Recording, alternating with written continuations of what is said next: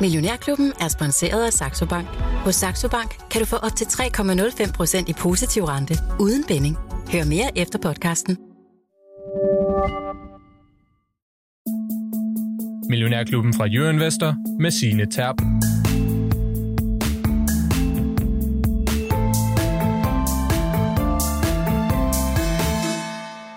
Hvis du køber sko, skjorter eller sengetøj på nettet, så har du helt sikkert været forbi Boosts hjemmeside.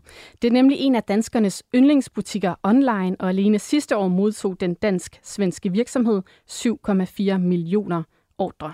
Selvom Boost i dag breder sig over 14 lande, 1200 ansatte og er blevet kaldt en af Europas hurtigst voksende og mest lønsomme e-handelsselskaber, så har vejen dertil ikke altid været en dans på roser.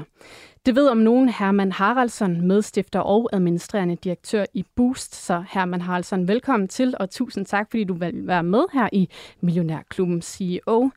Du har sagt ja til at fortælle os om de udfordringer og også de muligheder, som Boost kigger ind i. Men vi starter faktisk med at kigge lidt bagud i tid, fordi tilbage i 2010, der stifter fem hvide middelaldrende mænd Boost. En af dem ved noget om mode, og en af dem, det er dig, Herman Haraldsson. Det lyder ikke sådan umiddelbart helt oplagt, at I skal starte en online tøjforretning, så hvorfor i al verden er det, I gør det? Jamen, det er, vejen er faktisk øh, ret kringlet dertil, fordi at teknisk set, så, øh, øh, så øh, er det det nye boost, øh, vi har stiftet. For det, der sagde, det var, at jeg bliver kontaktet af en dansk venturefond, som nu hedder Hardcore, som lige havde, sammen med nogle andre havde investeret i et selskab, som lå, som ligger mellem, eller lå i Malmø, som havde slået sig op på at ville lave øh, webshops for modebrands, øh, og, og, og simpelthen bygge og drive dem.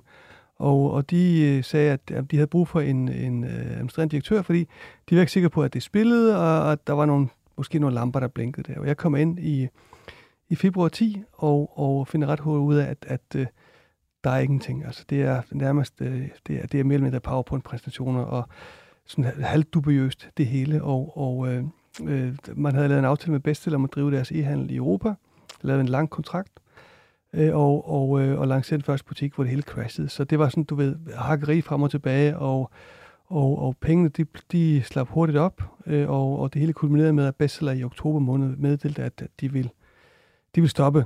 Og det var ligesom hele forretningsgrundlaget. Ikke? Og der, der var der et valg, at enten at bare lukke selskabet, eller muligvis at, at starte forfra igen. Ikke? Og der lykkedes det mig at overtale øh, Venturefonden til at øh, starte forfra igen. Øh, øh, komme med lidt flere penge. Jeg skulle også lidt, lægge, lægge lidt hånden på kogepladen, og, og, øh, og, og øh, der var vi sådan, som ligesom, havde vi rørt lidt ved modbranchen og kunne godt se, at, at der var nogle muligheder. Øh, også fordi, at, at øh, mit kendskab til mode, det bestod i princippet, at, at jeg og min hustru, vi handlede magasin.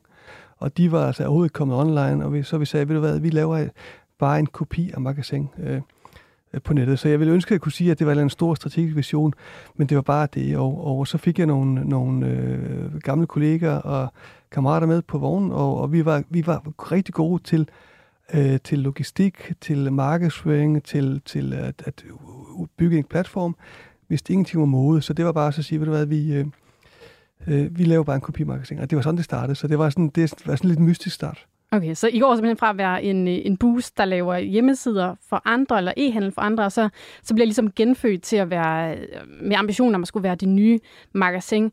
Hvordan går det i de første par år? Fordi du har i hvert fald tidligere sammenlignet det med at være lidt, lidt i krig i sådan, jeg tror, den 11, 12, 13, 14 stykker, hvor det ikke går sådan helt fantastisk. Hvad er det, der sker der, Herman? Jamen det er jo, altså når vi tænker tilbage, så er det næsten pinligt, fordi vi lancerer øh, uh, Boost.com i august 2011 med 10 brands, og, og, og det kan man ikke rigtig kalde en butik. Men vi øh, heldigvis vidste vi ikke rigtig, hvad vi lavede. heldigvis. Øh, ja, egentlig fordi, at, at, at vi fik jo ofte at vide, at sådan gør man ikke i modbranchen, men det gode er, når, man, når du ikke ved noget om, om noget, en branche, så behøver det ikke gøre, som man gør. Så vi gik bare i gang med at gøre det, det så vi synes, der var rigtigt. Det vil sige, at vi, vi, sagde, vi, vi bygger en fantastisk øh, supply chain, altså logistikplatform, øh, øh, lager. Øh, vi brugte alle de markedsføringstrik, vi havde lært i vores tidligere branche. Øh, Øh, og, og, og vi var meget datadrevne fra starten, for det var som vores, vores, øh, øh vores baggrund der, også? Og, og, og det, som hjalp os meget, det var, at fordi vi var så gode til data, så kunne vi lokke vores, eller ikke lokke, jo, måske lokke vores, øh, de her investorer til at blive ved med at, at supporte os. Men de kom altså kun med øh, penge, du ved, 3-6 måneder ad gangen der. Så vi, var, vi hang der i 11, 12, 13, 14.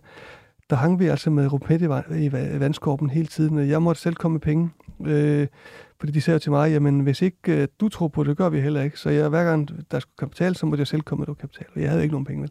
ikke så mange penge længere, så hvad hedder det? Så det var sådan lidt, det var sådan lidt livskrise, ikke også? Men vi troede på det og, og arbejdede ekstremt hårdt. Og så i 15 fik vi så en, en, en sampension til at investere 150 millioner. Der vidste vi, okay, vi kommer i hvert fald ikke til at dø. Okay, så prøv lige, hvordan, øh, hvad har det betydet for dig, at, at du simpelthen hver eneste gang, at, at en investor skulle skyde lidt penge ind, så skulle du også selv ud og finde nogle penge selv? Altså, hvordan, du må virkelig have haft hånden på kogepladen. Hvad har det betydet for dig, Herman Haraldsson? Jamen, øh, øh, på en måde er det jo fair nok, at de siger, jamen, hvis ikke du selv kommer med pengene, så... Øh, øh, så kommer heller ikke penge, for så tror jeg ikke på det. Øh, det er jo klart, jeg måtte bruge alle, alle, alle, de, alle de penge, jeg sparede op, alt, øh, og, og alle de aktiver, altså mit hus, det var belånt til langt over, op over skorstenen der, og, og, øh, og det er klart, det gør det, at, at, at, at øh, du kan ikke give op. Altså det der med at, at tænke, at det er for hårdt, øh, jeg giver op, jamen, det er ikke på tale, for det er simpelthen ikke, ikke et alternativ. Så det gør jo, at du, øh, du arbejder ekstremt hårdt øh, og er på hele tiden, og, og sørger bare for, at, at alle de andre også er motiveret, og de er med på det. Så det er som det der opgave, det var, at, at det var ikke muligt at, at sige, at det er for hårdt. Det, det kan ikke, for det er, det er som, du må bare stå igen.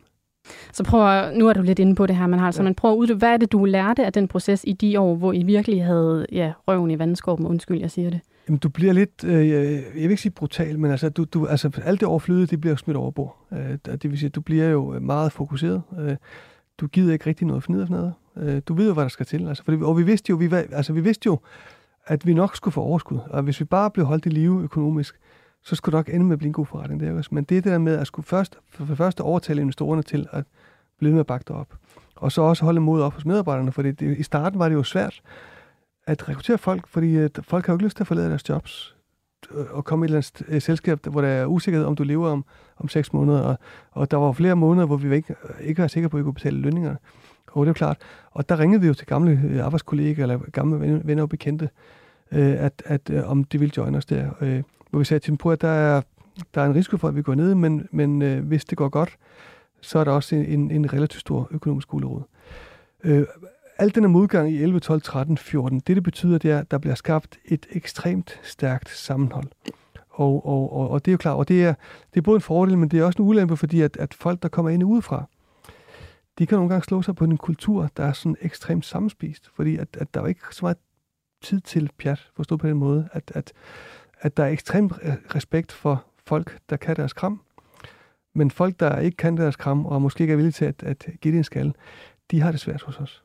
Okay, og vi kommer faktisk lidt øh, forbi arbejdskulturen lidt ja. senere i udsendelsen også, Herman Haraldsson, fordi der har været lidt, ja, lidt skriverier i hvert fald i mediebranchen om arbejdskulturen hos netop Boost. Men jeg kunne godt tænke mig, at vi også lige bliver sådan en anelse klogere på dig, inden vi ryger videre, fordi jeg kender dig som Boosts topchef, men der er måske også mange, der kender dig som tidligere direktør i Brøndby Rigtig. IF, fordi du var nemlig direktør i Brøndby IF, lige inden du kom til Boost.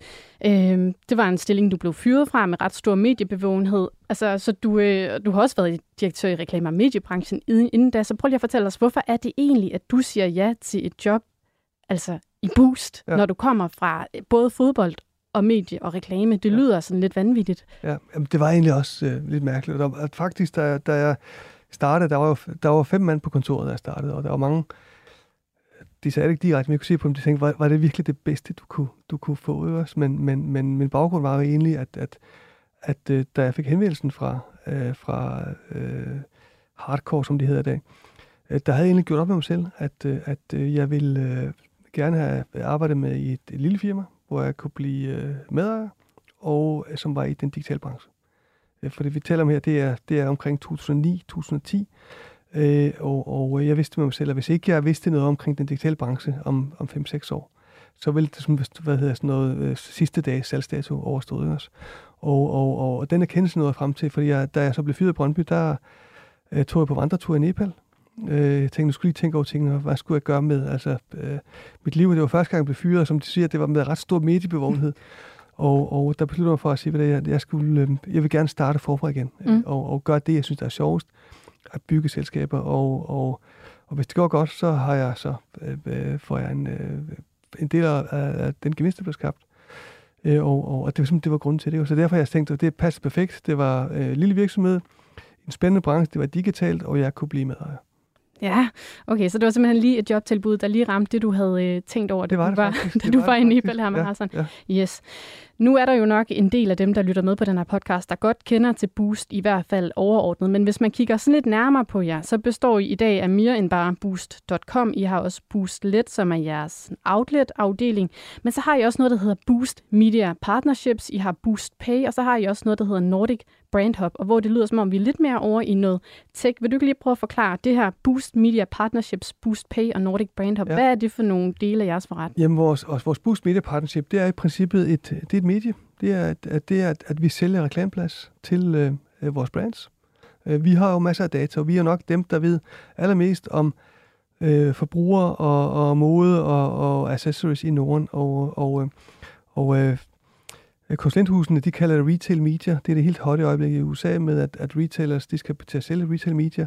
I Danmark der er vi sådan nok, nok lidt mere beskedende. vi sammenligner det med de gamle tilbudsaviser, du fik i supermarkederne, eller julekataloget i magasin. Så det er den del. Øh, Der har vi også knyttet noget, der hedder Boost Data Intelligence, som faktisk det seneste øh, knopskydning, det er, hvor vi øh, sælger vores data. Det vil sige, at kunden, eller leverandørerne kan få bedre data omkring, hvem der handler, og hvilke brands, der bliver handlet sammen med deres brands. Så når jeg er inde og køber et par støvler hos jer, så kan I sælge Vi kan ikke Den sælge viden. dig, vi kan ikke sælge, men vi kan sælge viden af for eksempel den profil, du er, ikke? altså Okay. hvilken demografisk profil du har, og også for eksempel, hvilke andre brands du typisk køber det, ikke? også? Det vil sige, at vi kan matche brands og, lignende, og, og, og give dem viden, og de kan få det ned på geografi og ned på byer, og det vil sige, at de kan ret hurtigt ind i en sæson for at vide, hvad rykker, hvad rykker ikke, at de kan reagere på det, ikke også? Så, vores, så har vi vores Boost Pay, som er vores øh, betalingsformidler. Der sker en masse på hele fintech-området, og, og det vi så for 3-4 år siden, det var jo, at mange af de der fintech-spillere, som kom ind, deres øh, strategi var jo egentlig at, at være sådan en gatekeeper. Jeg vil, vil kalde det også... Øh, Hvad vil det sige?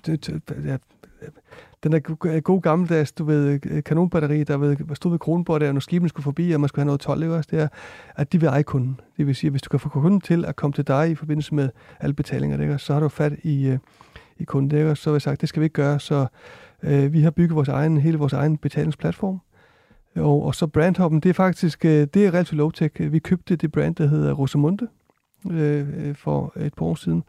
Og det gjorde fordi, at vi fylder så meget i hele den der værdikæde i Norden. Øh, og, og sagde, at vi ved ingenting om at bygge og producere modebrands, og det skal vi vide noget om, fordi at, at det kan godt være, at på et eller andet tidspunkt, der skal der måske 5-10% af vores omsætning skal bestå af brands, som vi selv ejer. Så det er sådan, vi vil gerne, eller vi har besluttet os øh, for nogle år siden, øh, faktisk tilbage i 19, der siger, at vi skal eje betydeligt større del af værdikæden. Okay. Fordi det er den, der, den, i princippet, den, der er kontrol med værdikæden, og den, den, der kan styre både omkostninger, men også indtægter, det er dem, der vinder på en lang bane. Aha, okay, interessant. Så prøv at skære det lidt ud i pap for os. Alle de her forskellige forretningsben, hvad er det for nogen, der fylder mest hos jer, og hvad er det for nogen, der, der virkelig vækster i øjeblikket her, man Holsen? Øh, Boost.com fylder mest. Ja. Og det er klart, det er den største forretning der. Den udgør jo øh, en, en, en øh, 85 procent af hele vores omsætning der. Øh, og Boostlet er kommer bagfra. Det er, en, det er den omsætter vel snart for en milliard danske kroner, så det er heller ikke en lille forretning længere. Øh, så, så det er vores, vores outlet, eller vores, skal man sige, øh, værdibutik, kan du kalde det også, øh, og hvor vi sælger øh, tidligere sæsonvarer, eller, eller, eller øh, det er lidt mere lave prispunkter der. Og det vokser selvfølgelig i øjeblikket ret godt, fordi at forbrugeren øh, går imod det der lave prispunkter der. Så har du øh, øh, øh, Boost Media Partnership, er selvfølgelig også en vigtig del, der vokser meget. Øh, og, og hvor der er faktisk meget, meget stor bruttomargin for det, det har du ikke ret mange omkostninger ved. Og det er sådan marginalforretninger, det er også. Mm. Så det er sådan, i princippet, du kan sige, at der er tryk på alle kedler. Så, så hvad hedder det, så der er ikke, altså, så vi kan jo se, at der er muligheder faktisk i alle forretningsområder. Så, så opgaven for os er egentlig at holde øh, mange bolde i luften. Og, og, og, grund til, og når vi kan gøre det, det er, fordi resten af vores butik prøver vi at gøre så simpelt som overhovedet muligt. Mm. Det lyder som om, at der er ja, damp på alle kedlerne. Ja. Det lyder dejligt, Herman Haraldsson. Og nu er vi jo altså også lige en investor-podcast, og I er både noteret i Danmark og i Sverige. Ja. I har hovedkontor i Malmø, som vi har været lidt inde på. Og bare lige sådan for opklaringens skyld. Ja. altså er I en dansk, eller er I en svensk virksomhed? Det er et godt spørgsmål, fordi hvis vi, når vi er i Sverige, for eksempel, når, hvis jeg er i Stockholm og møder investorer, så tror de alle sammen, at vi er en dansk virksomhed. Og i, i Danmark, der bliver vi opfattet som en svensk virksomhed. Vi har prøvet at sige, at vi er en Øresundsvirksomhed, men det er der heller ingen, der forstår. Så vi er en eller anden hybrid mellem Danmark og Sverige, og det er sådan lidt, fordi vi er jo i princippet vores direktion, den Øh, der er syv, syv medlemmer, der er seks danskere i den direktion der. Så, så vi er sådan lidt, vi er lidt hybride over vores, og vi har, jeg tror, vi har 100 mennesker, som, som pendler over broen hver eneste dag.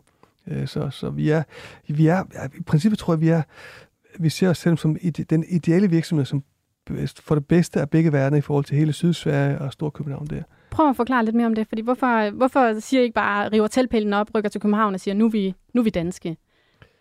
Hvad ja, er det for der, nogle gode ja, men der er også noget fordel ved at være svært. Det er også derfor, mm. det, det er, vi, er sådan, vi er sådan lidt splittet. Derfor, derfor det er jo helt åndssvagt, at, at der er kortere vej fra Malmø til København, end der er til Stockholm. Der er 800 km til Stockholm, der er 20 km til København. Så vi er lidt begge dele. Vi har også et kontor her i København, hvor vi har noget, noget, noget platformudvikling lignende. Så vi er sådan lidt, på den måde, der er vi sådan lidt skizofrene der, så jeg kan ikke, og, og, og, og, og det var også derfor, vi blev børsnoteret i, i København, fordi vi sagde, at der er jo mange, som opfatter os som, som danske, og der er mange øh, investorer, mange fonde, som kun må investere i danske aktier, som siger, at vi kan ikke investere i jer, men ja, vi, vi betragter jer som dansk selskab, så derfor sagt, at vi så prøver at være begge dele, så vi er både og. Er det ikke det, der hedder på Facebook, it's complicated? it's complicated, jo, ja, ens, ja, øh, ja. ens forhold til det. Okay, yes, men altså, hvad er det for nogle fordele, I får ud af at være i Sverige, som I ikke kunne få, hvis I var i København kun? Øh, det, det, det, det, det er svært at, sådan, at være meget sort-hvid, men, men, men en af grunden til, at vi blev i Sverige, for det oprindelige selskab var faktisk i Sverige, og vi ikke tog tilbage til, til Danmark, det var, at, at historisk set har Sverige været ret stærk på, på postorder. Og, og postorder og e-handel er meget, er meget det samme. Så vi sagde, at der er noget infrastruktur der, som vi kan benytte noget af. Og så har vi vores lager i Engelholm, nord for Helsingborg, og det er virkelig, virkelig en god lokation, for det, der, har du, der kan du komme ud til alle markederne i løbet af en dag, samtidig med, at der er rigtig god adgang til øh, personale. Øh, så hvad hedder det? Vi har, øh, vi har en, en stor fordel. Ulempen er selvfølgelig, det er, at det er faktisk ufattelig svært at få danskere til at krydse broen. Men der er, en eller anden, der er, der er ikke alene et betalingsanlægget, det kan man godt løse, men der er en eller anden mental barriere at, at skulle over broen, øh, som, som er som helt uforklarligt. Men, ja. men for eksempel, hvis vi skal sige til en, en øh, færdig øh, studerende fra CBS, at de skal arbejde i Malmø, der skal virkelig overtælles til. Så det er, nu, det er klart en ulempe for os. Nå, okay. Ja, det er, jeg ved godt, det lyder mærkeligt, men det er, det, det er sådan, der. Nå, Yes. Nå, men Herman Haraldsson, nu har vi altså fået sådan lidt af, af grundstenene på plads i Boost. Jeg vil også gerne benytte lejligheden til at kigge lidt fremad på både de udfordringer, som I møder, men også de muligheder, som I ser ind i for tiden. Fordi når man kigger i jeres regnskaber, så de seneste, ja, i hvert fald sådan fem år, hvor jeg lige har kigget tilbage, der har I haft tocifrede vækstrater, vækstrater, undskyld, og især under pandemien, hvor vi alle sammen shoppede hjemmefra, der bragede jeres salg virkelig, virkelig, virkelig afsted. Øh, nu viser kalenderen 2023, og I forventer en organisk vækst på mellem 7,5 og 12,5 procent. Og nu skal det ikke blive sådan alt for teknisk, men det er altså noget lavere end jeres vækstrater under pandemien. Det er også noget lavere end i år 2022 sidste år, hvor vi alle sammen kæmpede mod inflation, og måske kommer der en recession, måske gør der ikke.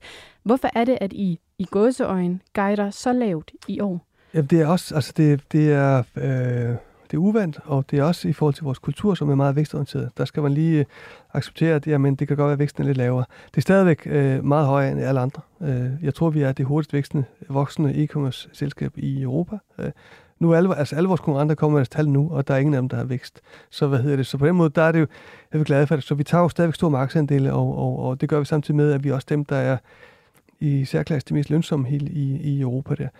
Øh, men det er simpelthen, for der er jo altså samfundsforholdene, folk de holder igen, øh, bruger sandsynligvis pengene på, på oplevelser på ferie og lignende, og så har du hele inflationen der, og vi kan også se, at folk de går med lavere prispunkter. Så, vi, øh, så, så der er lidt modvind i forhold til, øh, konjunkturerne der, så vi er egentlig, altså vi guider, midtpunktet hedder jo 10 procent, og det er jo, når du siger mellem 7,5 og 12,5, så er det fordi, du siger, at det mest sandsynlige er 10 procent, men det kan gå begge veje der. Og, og, og det er jo stadig det, vi tror på, så, så vi har stadig to cifre, men det er jo klart, jeg vil hellere have, at det var 15 procent. Øh, og det er jo klart, vi prøver selvfølgelig også at slå vores guidance der, men, men, men øh, Øh, der er lidt modvind øjeblik, men og så omvendt her, nu er, går vi ind i fire kvartal, og det er jo det, der er ligesom, det afgørende kvartal for alle. Så, så det er kan det være, julehandlen ligger der? Ja, det er julehandlen, Black Friday, alt det der, mm. der er historisk, og det er stort set alle brancher, der er Q4 er bare der, hvor, det, hvor tingene de sker. Mm. Så, så, hvad hedder det, så der, der går vi efter, ofte, efter at slå vores mål. Mm. Jeg kan ikke lade være med at tænke på, altså noget af det her med, at I begynder at, at guide det lavere, nu siger du, det skyldes, at ja, verdenssituationen er lidt usikker, vi holder måske lidt mere på pengene, men skyldes det måske i bund og grund også, at, vi, at I har fået rigtig mange ombord, der handler online, og på et tidspunkt, så når man et eller andet punkt, hvor alle dem, der kan handle online, de handler allerede online, så der er ligesom ikke flere, man kan få med ombord? Eller hvad tænker du om det? Jamen, vi er langt fra det punkt. Øh, okay. Så det er et godt spørgsmål faktisk, fordi at, at der er jo nogen, der tror, der tror at jamen, der kom en masse, øh, der begyndte at handle online under pandemien, øh, og nu går det tilbage til de fysiske butikker, og, og der er jo ikke nogen, der forestiller sig, at de fysiske butikker er blevet mere konkurrencedygtige her de sidste to-tre år. Tværtimod.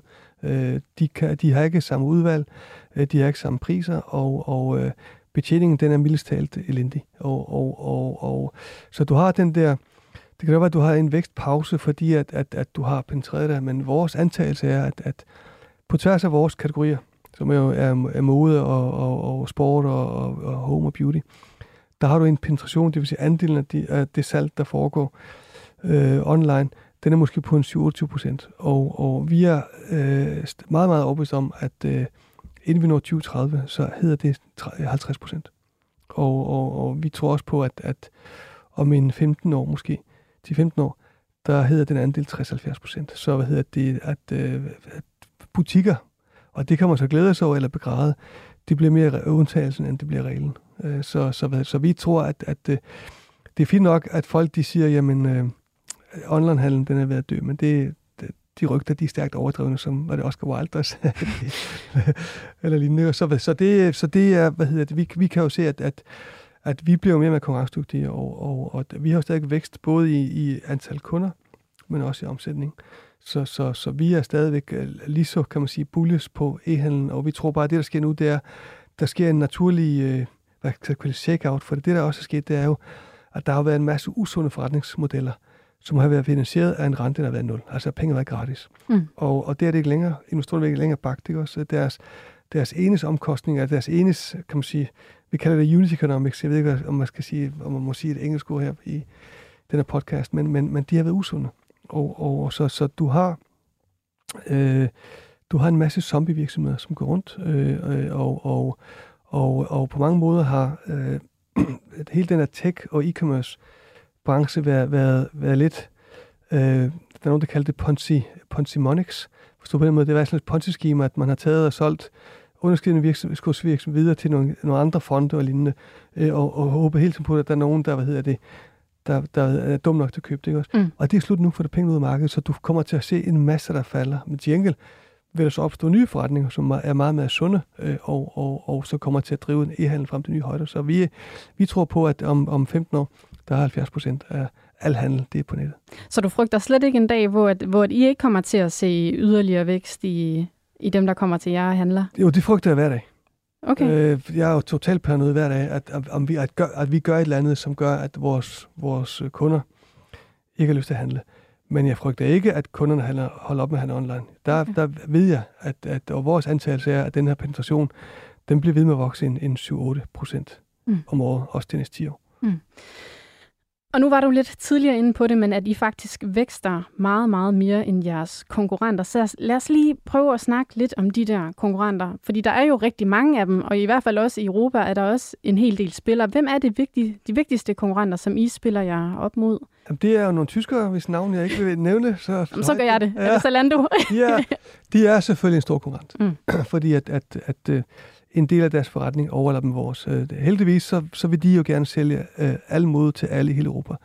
Og det er jo godt, for vi skal bare være verdensmester i Norden. Så på den måde, der kan vi jo fokusere lidt mere på den der midt- øh, og premium-kunde. I princippet magasinsegmentet, jeg burde ikke sige det, men, men øh, det er bare en hedderkronet øh, gammel virksomhed også, og, og, og det er det segment, vi går efter. Mm. Og der, der, den har vi nok lidt bedre fat i, end de har, og 60 procent af vores salg er faktisk nordiske brands. Så vi er sådan, har lagt os meget i forhold til at være den her, det her nordiske stormagasin. Mm. Og, og, og det holder vi rigtig, rigtig meget fast i. Men I er jo også til stede i 14 lande, så hvordan det her med at satse så intensivt på Norden, er det også, altså vil de også i, nu ved jeg ikke, er I Litauen og sådan noget, vil de ja, også ja. gerne have nordiske produkter? Ja, men altså, vi, når I dem? vi, der er noget, der er noget arv, så vi, vi betragter faktisk Baltikum som, som en del af Norden. Okay. så, så vi er, vi er sådan ret, ret aktive i Baltikum også, fordi at, at øh, og vi har også et stort kontor i, i, i Vilnius i Litauen der, så, så vi er faktisk ret aktive i Baltikum. Så vi siger, Norden er hele Norden plus Baltikum. Okay. Og så er men vi har selvfølgelig selv også i Tyskland og i Holland og i, i, i Belgien og de der steder der også. Men, men det er sådan lidt, hvor vi siger, at dem, der er interesseret i nordiske ting, de kan handle. Men vi er ikke, vi er ikke ret aktive, og vi skal sige til os selv, at hver gang vi sælger en, sender en pakke til Tyskland, så skal vi tjene, tjene penge. Hvorimod måske i andre lande, der kan vi godt leve med, at, at, at vi ikke tjener penge på den første ordre, for vi ved, at, at løbet af at 16-18 måneder, så har vi så fået, kommer de tilbage. Så har vi fået investering igen. Ikke? Mm, okay. Så udover at I ligesom satser meget, meget tungt på Norden og har mange nordiske brands under jeres vinger, hvad er det så mere, der gør, at I differentierer jer for alle de andre folk, øh, alle de andre konkurrenter, der er? Der er jo også ja, About You og jeg skal, Shein, skulle jeg også næsten til ja. at sige. Altså, der er jo virkelig, virkelig mange. Hvad er det, I kan, som ja. de andre ja. ikke kan? Ja, altså, du kan sige, at, at uh, vi har bygget en meget, meget stærk værdikæde. Uh, vi har uh, hvor hele vores, vores uh, supply chain, altså hele vores logistikkæde uh, og vores lager, øh, er vel nok, hvis ikke det mest effektive, men et af de mest effektive i hele Europa. Øh, og det er i hvert fald, så vidt jeg ved, det mest automatiserede lager i hele Europa. Vi er dem, der har flest robotter på et lager. Ja, for I har jo nærmest lige så mange robotter, som I har Ja, ansatte. vi har næsten 1300 robotter, og vi har 500-600 ansatte, så vi har faktisk øh, øh, dobbelt mange robotter, som vi ansætter på lageret. Og, og det gør jo, at, at øh, og vi har kun et lager. Øh, det er så på 88.000 kvadratmeter, hvor vi så har 11, 11 millioner stykker, stykker tøj og sko og øh, hvad nu ellers har. Øh, men det betyder så, at, at vi har ekstremt godt styr på det. Øh, vi har kun et sted, vi skal øh, sende fra, øh, og vi er hurtige. Vi er dem, der er hurtigst. Det vil sige, vi kan jo, øh, vi kan jo sende til, øh, til vores kunder i, i hele Norden øh, dagen efter. Stort set Finland tager nok to dage. Øh, og det er der ingen andre, der kan. Øh, og og man, man, man kan spørge sig selv, kan man virkelig få en fordel ved at være stærk på logistik? Ja, fordi det, det kan man godt, fordi det er jo faktisk utrolig svært at bygge sådan et, et logistikcenter i en stor skala. Mm. Så, så den del, og så er vi selvfølgelig også god til markedsføring. Vores, vores tech-platform, øh, selvom vi er betydeligt færre end alle andre, er den meget, meget stærk, øh, fordi det er vores egen platform, som vi selv har bygget, øh, og, og, og øh, den er integreret, og vi har alle data, og alle snakker om data, men vi, har, vi er sådan meget født datadrevet, og vi er rigtig gode til at bruge data. Og det er det, er det og så, så sidst ende selvfølgelig, det er, at, at vi har altså et hold mennesker, som er bare øh, helt ekstremt dygtige, arbejdsomme. Vi har en politik, der hedder, at vi skal være en for lidt øh, ansat. Øh, fordi hvis du er travlt, så fokuserer du på at, at gøre det arbejde i stedet for alle mulige forneder. Okay. Ja, så altså I er stærke... Ja, det, lyder lidt hårdt. ja, det lyder lidt hårdt her, men ja. altså, I er stærke på at være meget nordiske, I er stærke på jeres logistik, I er stærke på at have data, I er stærke på, at, på jeres markedsføring, ja, kan præcis, jeg høre. Lige præcis. Kan jeg høre. Også fordi vi er så fokuseret. Altså, vi skal, kun, vi skal, vi skal kun sørge for at være stærke i Norden der. Mm. Og det er jo klart, at Norden, det er jo Altså, det er jo fem øh, sprog, det er fem øh, valutaer, øh, så det er ikke ukompliceret. Nej. Hvem er det så, jeres øh, kunder er? Nu var du lidt inde på, at I sælger noget ja, mid- og premium brands. Altså, hvem er sådan en gennemsnitlig boost-kunde? Nu skal jeg ikke uh, til at uh, gætte om din alder, men du vil typisk være sådan en, en, en kunde. Nu ved jeg heller ikke, om du ikke uh, har en partner eller har børn, men det er typisk øh, den der kvinde mellem en 30 og 50 år, det var, det var fra starten vores kernekunde, som måske havde en partner og nogle børn. Mm. Øh, og, og, og det er vores kernekunde, det er også den, den kunde, der, der handler for mest hos os. Så det er typisk lidt ældre, øh, og, og, og det var helt bevidst.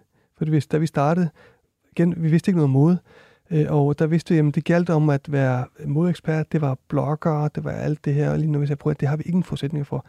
Men, men, men vi ved jo, hvad vores hustruer øh, de kunne lide. Og hvis, hvis vi kan bare kan lave en butik, som gør vores øh, koner tilfredse, så er det en god butik. Og det var sådan, det var var I så alle sammen hjemme og spørge jeres koner, sådan, er det ja, her godt nok? Ved det, det, det, var vores største kritikere jo. Altså, de sagde, at det fungerer ikke, det var ikke godt og Så det, det, det skal man ikke kimse af. Og vi sagde på det, okay, hvordan, hvordan kan vi gøre det her? Typisk den her kvinde, som har et job, øh, har nogle børn, som egentlig ville foretrække at handle i en butik, men har ikke tid til det. Og så må du bare gøre, lave en oplevelse, som ser hun alligevel, hvor det er nemt at handle, hun kan have sin vare hurtigt.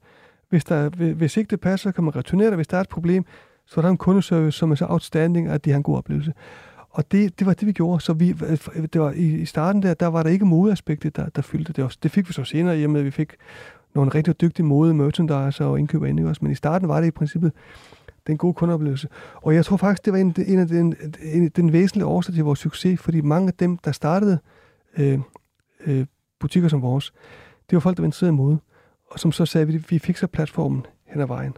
Og problemet er, at den er utrolig svær at fikse, når der er gang. Hvis du har lagt dig i det forkerte segment, og der var mange, som jo startede med at sælge de unge, og det var typisk de lidt billige produkter. Mm. Øh, øh, og problemet er, at hvis du sælger billige produkter, og fragt og retur gratis, så, er det, så, det, så kommer du altid til at tjene penge. Og der var vi heldige, at vi tog lidt dyre produkter. Mm. Lad os lige prøve at dvæle lidt ved det der med, at hvis man giver øh, for mange øh, gratis ting, måske til at sige, så, så er man færdig, fordi I har jo faktisk blokeret 42.000 kunder i år fra jeres platform, de kan ikke længere handle på Boost, fordi de har returneret for mange varer. Altså det lyder øh, som en lidt modig beslutning, i hvert fald i mine ører, fordi normalt så vil man jo gerne som e-handelsvirksomhed, tænker jeg, have så mange folk ind i fonden som muligt. Så hvorfor er det, I har gjort det her, man har altså? Jamen det er, jo, det, er jo det, der, det er jo det, man tror, at man gerne vil. Og jeg kan huske, da vi gjorde det, vi, gjorde det, vi startede faktisk allerede i 19 med at blokere, og der kan jeg huske, der blev interviewet på TV2 i nyhederne kl. 22, hvor, hvor jeg tror, der Dyva Das, som spurgte mig, man, kan man det? Altså, ja, det er vores butik. Vi bestemmer der, hvem der er lov til at handle der. Og, og, og det var jo folk, det var ikke engang kunder, det var, det var jo folk, som jo misbrugte vores service. Forstå på den måde. De kunne have 100 ordre og sende det hele retur igen. Og problemet er det, at, at hvis du er en almindelig kunde, det, det princippet, det går ud over dig, fordi at det er jo, altså, hvis, hvis, hvis vi ikke blokerer de her kunder, så bliver det dyrere for dig, for dig at handle der. Så vi sagde, at det er rimeligt. Øh, de er, øh, de, Øh, de bærer en uforholdsmæssig stor af vores andel af vores returer og andel af vores omkostninger. Mange gange får vi varerne måske i dårlig stand og lignende. Så vi, siger, vi synes, det er totalt fair. Og, og det er en sag, der er blevet testet hos alle forbrugerombudsmænd i hele Norden. Øh, fordi det var klart, der blev, var vi selvfølgelig nervøse. Mm. Øh, og, men der er fuld opbakning. Og jeg kan huske, da vi gjorde det første gang, der var der først en shitstorm på sociale medier, som simpelthen i løbet af 3-4 timer så ventede, at, at vores kunder sagde til de andre, at det er unfair. Hvorfor skal du misbruge den service?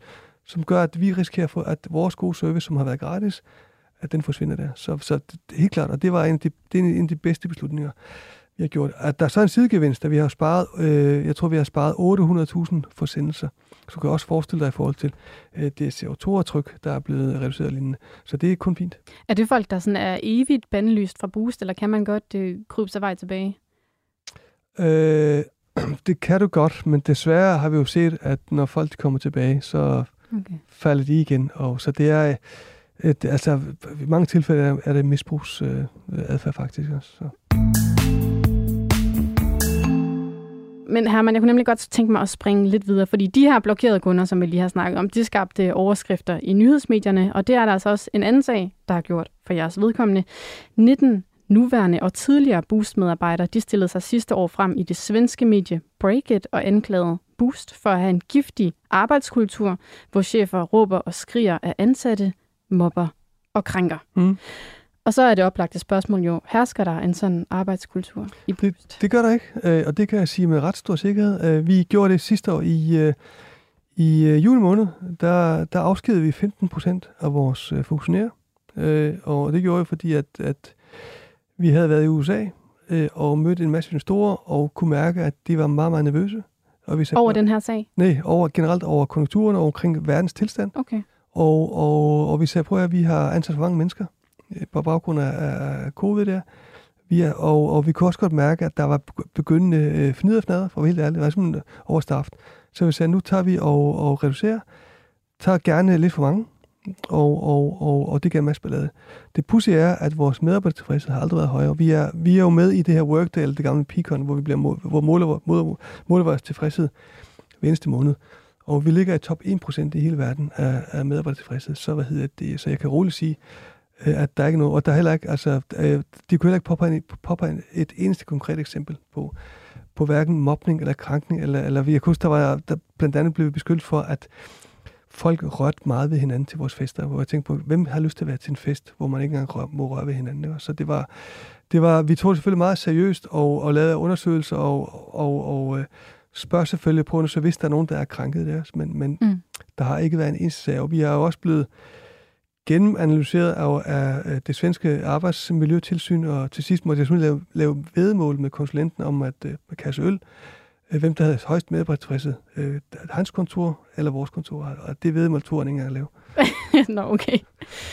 Ja, okay, men altså, sådan lidt uanset hvordan man vender og drejer det, i jeres seneste årsregnskab, øh, der er du også citeret her, man har altså for at sige, denne kultur stiller store krav til vores ansatte, og det er ikke for alle at arbejde i Boost. Hvad mener du så helt konkret med det? Jamen, det er jo ligesom et fodboldhold. Øh, jeg var gammel fodboldspiller, og, og hvad hedder det, og, og øh, og jeg, jeg er gammel målmand. Og som målmand, så en gang imellem, så tænker du over, hvad, hvor, hvorfor, hvorfor er vi gode, og hvorfor er vi ikke gode. Og du er altså god, når du presser hinanden. Øh, og når du presser hinanden til træning og i kampene, men er gode venner i omklædningsrummet. Og sådan gælder det også med virksomheder. Der. Altså hvis du, altså hvis du, øh, du er nødt til hele tiden for det at presse hinanden, og hvis ikke du, hvis ikke du er på hele tiden, jamen så bliver det kørt over. Vi er oppe imod nogle konkurrenter, som er væsentligt større end os, som i, i der 11, 12, 13, 14, 15, 16, 17, 18, 19, 20 havde betydeligt flere penge, betydeligt flere midler end os. Og det er klart, at hvis vi slapper af, jamen, så bliver vi kørt over. Og det er klart, det giver en kultur. Øh, vi stiller store krav. Jeg synes også, folk, folk er tilfredse. Og det er fair nok at sige, det der, det er ikke for mig, øh, noget for mig, det er for hårdt. Øh, og det er fair nok at sige det, men så er det bare ikke boost, man skal arbejde på. Prøv lige ud, Hvad er det for nogle store krav, I stiller til jeres ansatte? Jamen, vi, vi er jo, det er jo retail. Mm. Det vil sige, at der er jo salg hele tiden. Øh, det vil sige, at, at, at jamen, du skal, hvis der er nogle ting, der går i stykker, så skal der fikses. Og det er ligesom, øh, jeg kommer fra Island også, og der havde, havde man et ordsprog, der hedder, øh, du fisker, når der er fisk. Du vil ikke sige, hvis når, når sildestimen kommer og siger, hvad det er, jeg er sgu træt i dag, så jeg, øh, hvad hedder det, jeg venter til i morgen med, med at sætte net ud. Jamen, så kan det være, at sildene de er summet videre. Og, og det er jo lidt samme princip der, at, at, at du er nødt til at, hvad hedder det, være på.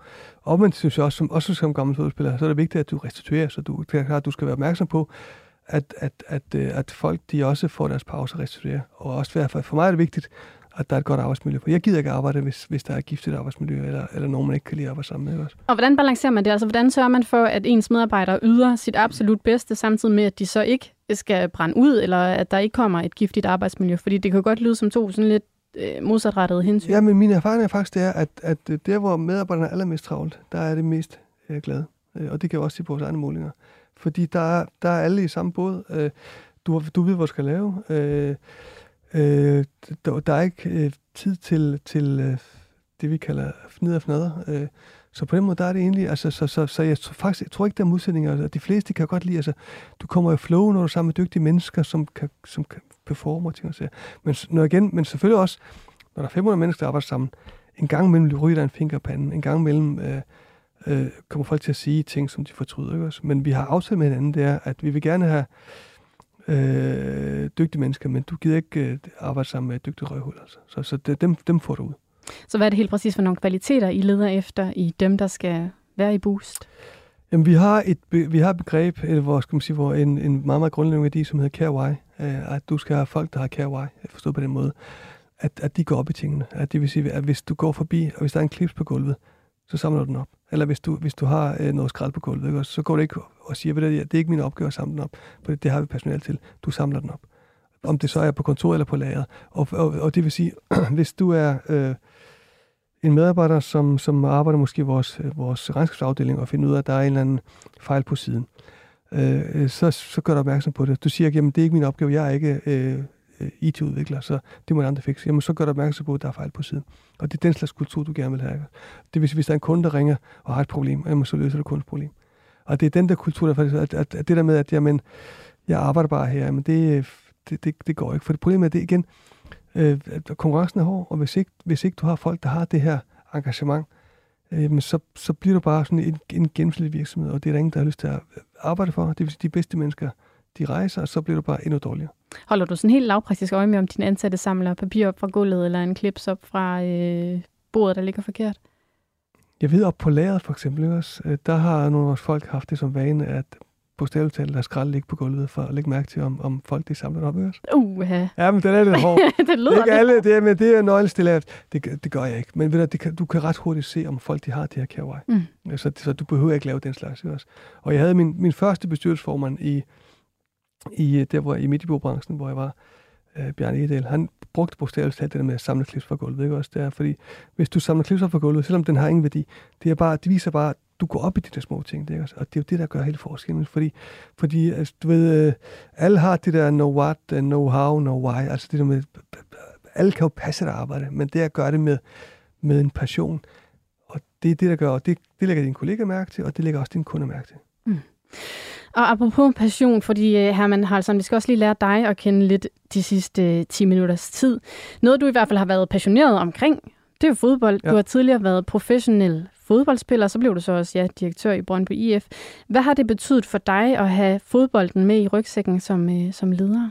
Jamen, jeg var, jeg, jeg var kun professionel to år, fordi jeg var ikke uh, gammel målmand. Det skulle du ikke have sagt. Nej, jeg ved godt, det lyder meget bedre, så hvad hedder det? Så jeg var, jeg var ikke god nok, men jeg har lært meget. Jeg har spillet fodbold hele mit liv, og jeg elsker fodbold, og jeg elsker at se fodbold og spille fodbold. Det er.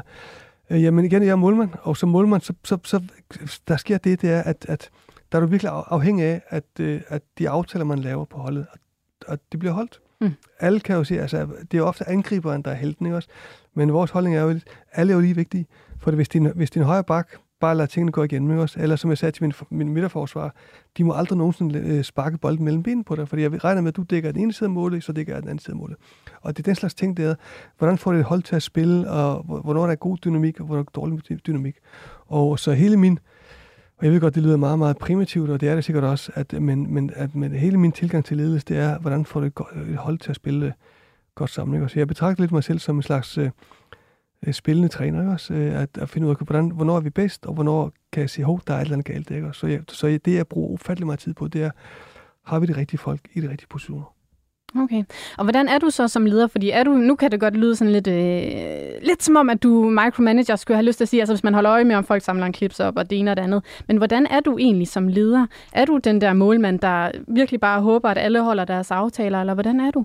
Øh, jamen, jeg synes, jeg giver meget plads. Øh, så min holdning er lidt, det er, at du ansætter dygtige mennesker, og så giver du dem fred. Fordi at, at, at hvad hedder det, der er en grund, hvorfor skulle du ansætte dem, hvis du skal lave deres arbejde? Så jeg laver alt andet end micromanagement. Når det er sagt, øh, så kan jeg stadig gå ind i alle vores systemer. Så jeg ved nøjagtigt, hvad der sker alle steder. Ikke? Så, øh, Går du tit derhen og kigger? så? det gør jeg. Gør okay. Jeg Hver morgen. Ja. Jeg har fast rutine, hvor jeg kan dobbelttjekke tingene. Og det er bare for, så jeg har sådan, finger med på pulsen. Mm. Men, men blander mig meget lidt. Giver meget frihed. Ikke? Også, det er så den, også den ulempe, det er, at jeg er slemt til, at at jeg giver folk frihed indtil, at der ikke er så meget tillid længere, så kan jeg godt, der kan jeg godt være lidt hård en gang imellem, og så sige, at det her, det går ikke vel. Men, men, men, men jeg, jeg går ufattelig meget op i, at, at, for gode folk, og min drøm er jo, at, øh, at øh, det hele kører sig selv, så jeg kan få spillet noget golf, ikke også? Men det går ikke altid lige så godt.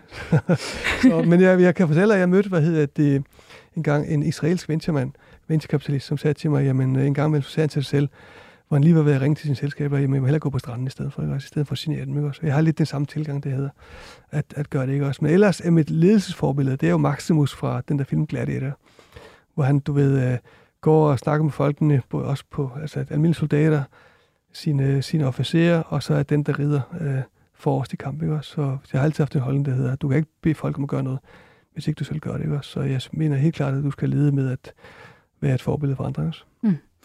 Jeg kunne også godt tænke mig, at vi spoler tiden tilbage til, da du var teenager. Fordi som du selv var inde på, Herman Haraldsson, du kommer jo faktisk oprindeligt fra Island, men som teenager, der rykker du til Danmark mm. og går på Herlufsholm ja. af alle steder ja. i fem år endda. Ja. Øh, hvordan var det skifte, og hvorfor lige Herlufsholm? Jamen, det var en voldsom omvæltning. Altså, jeg var 14 år og boede op i Akura i Nordisland, en by med 12.000 indbyggere, og jeg blev sendt, jeg blev sendt, sendt derned for at blive opdraget.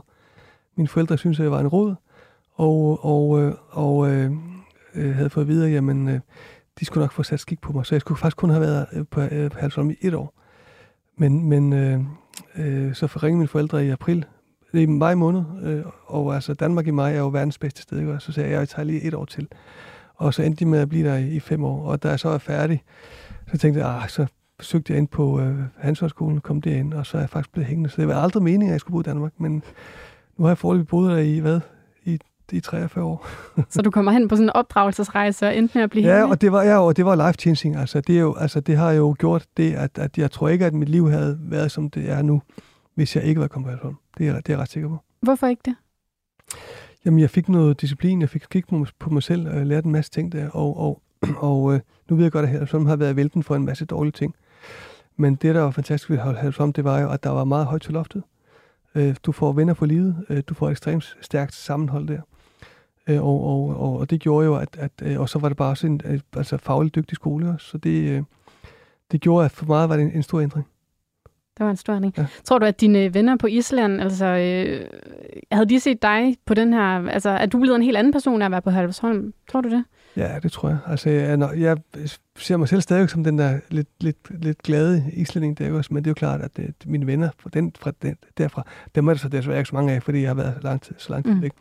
Men det er jo klart, det havde været noget helt andet, fordi at hvis du bor i en by med 12.000 indbyggere, jamen så kan det være, at du kan arbejde på fiskefabrikken eller i slagteriet. Ikke? Ikke fordi jeg tror det, men altså, hvad hedder det? Altså, det, det, det er bare et, lille samfund også. Mm, ja. Nu har vi kun lige et par minutter tilbage, så jeg kunne også godt tænke mig at høre her på falderæbet, Herman Haraldsson, hvis du kunne spole tiden tilbage og møde Herman, Herman Haraldsson, der er 14 øh, år gammel, er på vej til Danmark, til Herlufsholm. Hvad for et råd vil du så give ham? ja, det er det helt store spørgsmål, vi lige slutter af med. Det, det, er, det er måske at være lidt mere bekymret. Lidt mindre bekymret, siger jeg også. Altså, det er, at, at, øh, at det, det er sådan en svaghed, jeg har. Jeg er altså lidt... Øh, jeg øh, har en eller anden indbygget uro i forhold til, at, at, at, øh, at, at, at tingene måske kan være lidt svære. Ikke? Så jeg er sådan hele tiden forberedt på, at, at gøre mig selv i stand til at, at modstå øh, modgang der. Så det er en gang, altså jeg er ikke så god til at slappe af, hvis jeg helt. Du er ikke så god til at slappe af. Så du vil sige til ham, at han skulle, han skulle være lidt mere, mindre bekymret, så skulle ja. det hele nok gå? Ja, men om, omvendt øh, tror jeg måske, at den her øh, bekymring også har gjort, at, at, øh, at, at øh, jeg har været god til at skubbe mig selv og andre foran. Okay. Måske været sådan lidt imposter syndrome, at man ikke... Nej, det synes jeg egentlig ikke. Mm. Det, er, det er ikke det, men det er det der med, at, at, at, øh, at, at jeg, altså også, du ved, jeg har altid været bange for at gå og stå. Mm. Øh, så hvad hedder det, at, at, at så, så presser jeg hele tiden mig selv for at, at udvikle mig både som, som menneske og som leder yeah. og som virksomhed. Og med de kloge ord, der sætter vi et punktum for denne Millionærklubben CEO-udsendelse om Boost. Herman Haraldsson, tusind tak, fordi du tog dig tid til at være med i dagens udsendelse. Selv tak.